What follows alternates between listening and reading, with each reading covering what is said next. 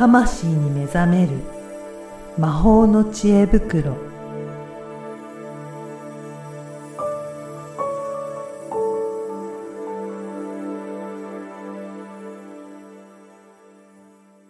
こんにちは、小ラボの岡田です。こんにちは。SPOG のリアルスピリチュアリスト橋本由美です。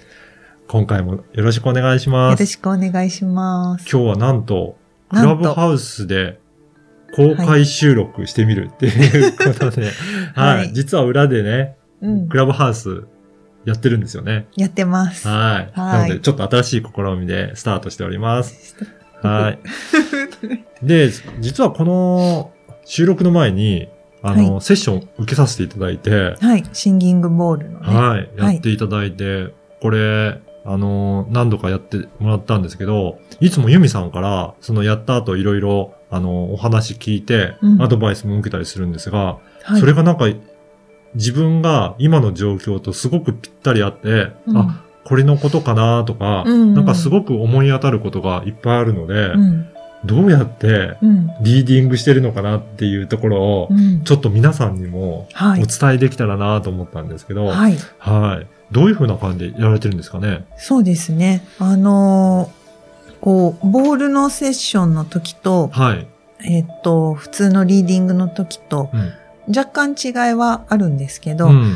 えーっと、まあ、えー体の施術から入った場合は、うーん、オーラの情報と、うんあと体からの情報うん。を受け取ってるんですけど、まあそれだけだとなん、なんだって話ですよね。普通の方は、またやり方は違うんですか、一通の般人的、うん一般的になんかリーディングするあそう人です時っね。て、は。はいあのーえっと、なんか私がうんこうよく見ている、よく見ているって変だない。。うん。なんかいろんな人をうんこう見ていると、リーダーさんで、はい。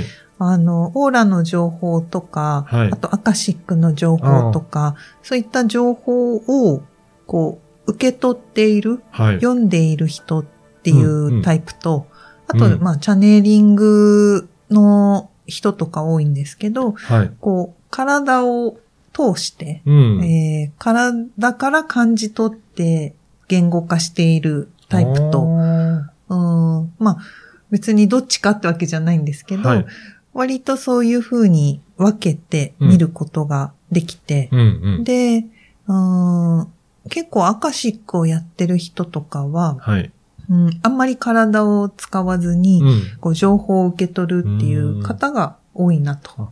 じゃあもう、アカシックのところを読みに行って、それで得たものをお伝えするっていうタイプの方が多いんじゃないかなっていうことですかね。そうですね。いうんあの、まあ私の勝手な印象はい、なん印ですけどね。象で、印象で。はい、う んはい。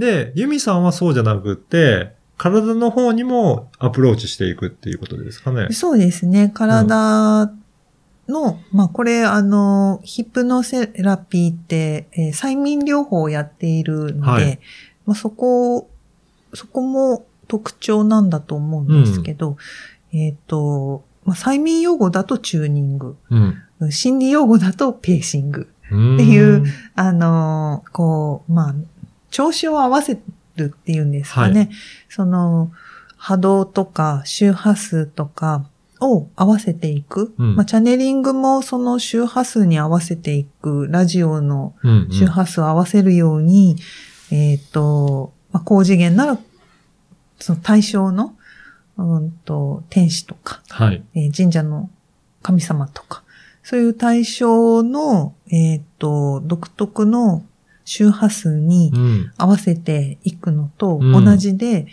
えーさっきの岡田さんの施術だったら、うんうん。岡田さんの周波数にこう合わせていく感じなんですよね。そうするといろいろ、その私の体のところからも情報を得ていくことができるようになるっていうことなんですか？そうなんですよ。体の状態と心の状態っていうのはすごくリンクしていて、うん。うん。で、さっきの話をちょっとしても大丈夫ですか、ねどう大丈夫ですよ。はい。あの、まあ、施術から入ったので、メインが体の調整なので、はい。まあ、今日体どの辺がどんな感じかなっていうのを、うんうんうんまあ、全体的にふわっと見ていくわけなんですよね。はい。で、それは最初はオーラの状態うをん。見ていきます。うん。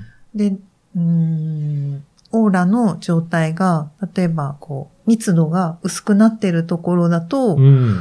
まあ、疲れてるのかなとあか、あ、はい。ちょっと弱ってるのかなとか、そういうのを見て、これは、音を、まあ、鳴らしていくと、うん。その反応とかでなんとなく感じ取るっていうことなんですか？あ、それもありあます。あ、はい。そう、はい。音の反応で感じ取るのと、あと、全体に見てるとき、うん。見てるっていうのは、まあ、この肉眼で見てるっていうよりも、その奥のはい。目で見てるんですけど、まあ、感じ取るに近い感じですかね。そうですね。感じ取るに近いですね。こうなんとなく人ってほら、怒ってる雰囲気とか読み取るじゃないですか。はい。なんかその空気読むの繊細版みたいな。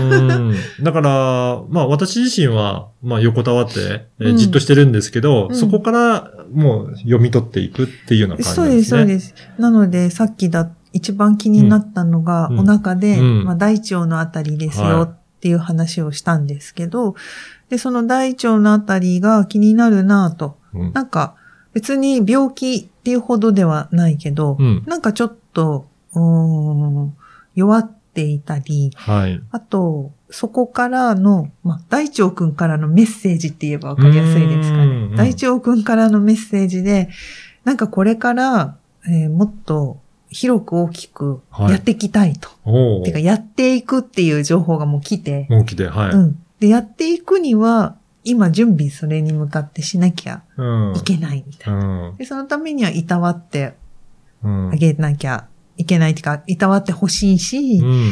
あの、そのために必要な力を発揮するには、こうこうこうだっていう情報を伝えてくれるわけなんですよ。おー、そうなんですね。じゃあそれは体の方から読み取ってきたそう情報っていうことですね。うんで、うんまあ、それ今部分の話なんですけど、はい結局それって体全身につながっていて、で、こう、お腹から、まあ、施術順番に、うんうん。こう、胸とかお腹とか足とか、まあ、肩とか全部やっていくんですけど、はい。まあ、その流れの中で、まあ、ちょっと足がちょっと気になるなと。で、まあ、運動不足っていうのも聞いてたんですけど、はいやっぱりなんかこう、踏み出したいけど踏み出しにくいとか、踏み出してはいるんだけど、なんかこう、靴が窮屈みたいなあ感じ。こうなんか足が広がってなくて、ーはい。こう骨がギューってなってるうんうん。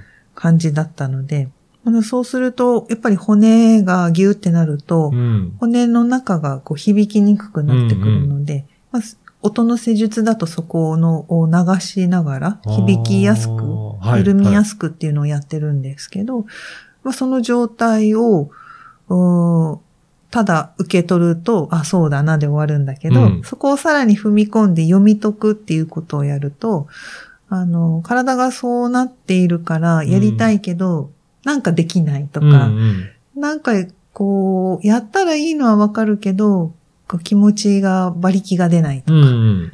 なんかそういうふうになりやすかったりするので、えー、それで、まあその体からのメッセージで岡田さんに伝えたのは、はい。この先、まあ、もうちょっとこう、思ってるより広げられるし、はい思ってるより、なんかこう、大きく。はい。こう育ってていけるので、今、大変だけど、うん。準備期間うん。で頑張ってくださいね、みたいなそうです話を。よね。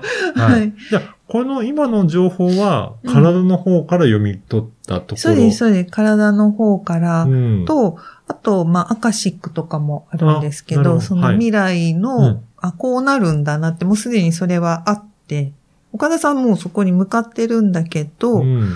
今は、えっ、と、そこにまだタッチできてない、うんまあ、時間軸的にはい。できないじゃないですか。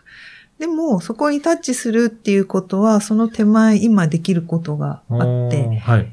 えーできること、あるいは気をつけた方がいいことうん、調整した方がいいことっていうのが、まあ、今のテーマとしてあって、で、まあ、それがお腹の調子を整えつつ、あと、歩くうんっ。ていう話を確かさっきしたと思うんですけど、まあ、その対処法といううか、ん。うん、簡単にできることはそれですよと。うん。いうことなんですね。だから、あの、体の状態を見つつ、アカシックからの情報も踏まえて考えると、こういうふうに進んでいくから、うんうんここをやった方がいいよっていうのを総合的に見てお伝えいただいてるってそいうう感じですかねそうなんです。あなんかこう地図を見ながら。地図を見ながら。はいはい。だから、そこが見えてるわけですよね。そうじゃあ今の状態を見ながらどうかなっていうところで、アドバイスいただけるっていう感じですか？そうなんです。そうなんへです。ーそれを、こう、体、あ、ボールだと体を通して、通して体と音を通して、っていうことをやってて、で、えっと、岡田さんほら、ボールをやるときと、はい。ボールじゃなくてただリーディングそうですね。の時とって時もありあるじゃますねないです。か。はい。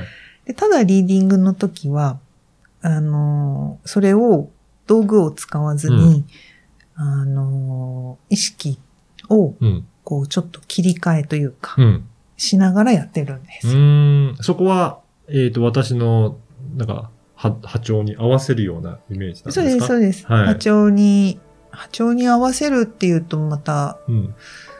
うん、そう、そうとも言えるんですけど。先ほどのなんかチューニングっていうか、うんあの、合わせていくっていうのに近いんですかね。そうですね。うんうんなんか、よく受講生とかうんに言う,、うん言うときは、同じ風呂に入ってるイイメージって言うんですけど、はい。その、なんだろう。同じ温度のお風呂に入ってたら、はい。だんだん同じぐらいの温度になっていくじゃないですか、うんお互いが。そうですねなんかそういう感覚なんですよね。波長を合わせるっていうじゃあ。感覚を近づけていくと、その人がどういうふうに、うんまあ、感じているとか考えてるっていうのが分かりやすくなるっていうそうか？そう。その暖かいお風呂に入っている中に、急にでっかい氷バーンって入れられたら、なんか、お一緒に冷たいって感じるじゃないですか。そうですね。そういうじ感じです。へだからーそこで岡田さんに何かが起きてたら、それは伝わってくるっていう。そうなんですね。うんうんへそうなんです。ーじゃあ、リーディングしてるときはそういうふうな感覚で、そうですね。うん、うん。読み解いていくっていう。へそうなんえです。。なかなか面白いでね、しょ？面白いですよね。だから、なんか、いろいろいつもお話聞いたときに、あ、これはこのことかなっていうのは自分の今ある状況とすごく紐づいて、うん。なんか、お話聞けるので、あ、じゃあ次ここの辺をやってみようかなっていうヒントになって、うん。なんか、またやっていって、うんうん。次お話伺う、あの伺うっていうような、なんかそんなサイクルができてるので、お、ね、なんか、いいですね。いいですね。なので、ぜひね、あの、うんリスナーさんもちょっと気になったらチェックいただけるといいんじゃないかなと思います。はい。もうちょっとね、次回もこのあたりのお話ししてみようかなと思いますので、はいはい。よろしくお願いしますはい、次回もよろしくお願いします。はい。今回どうもありがとうございまありした。がとうございました。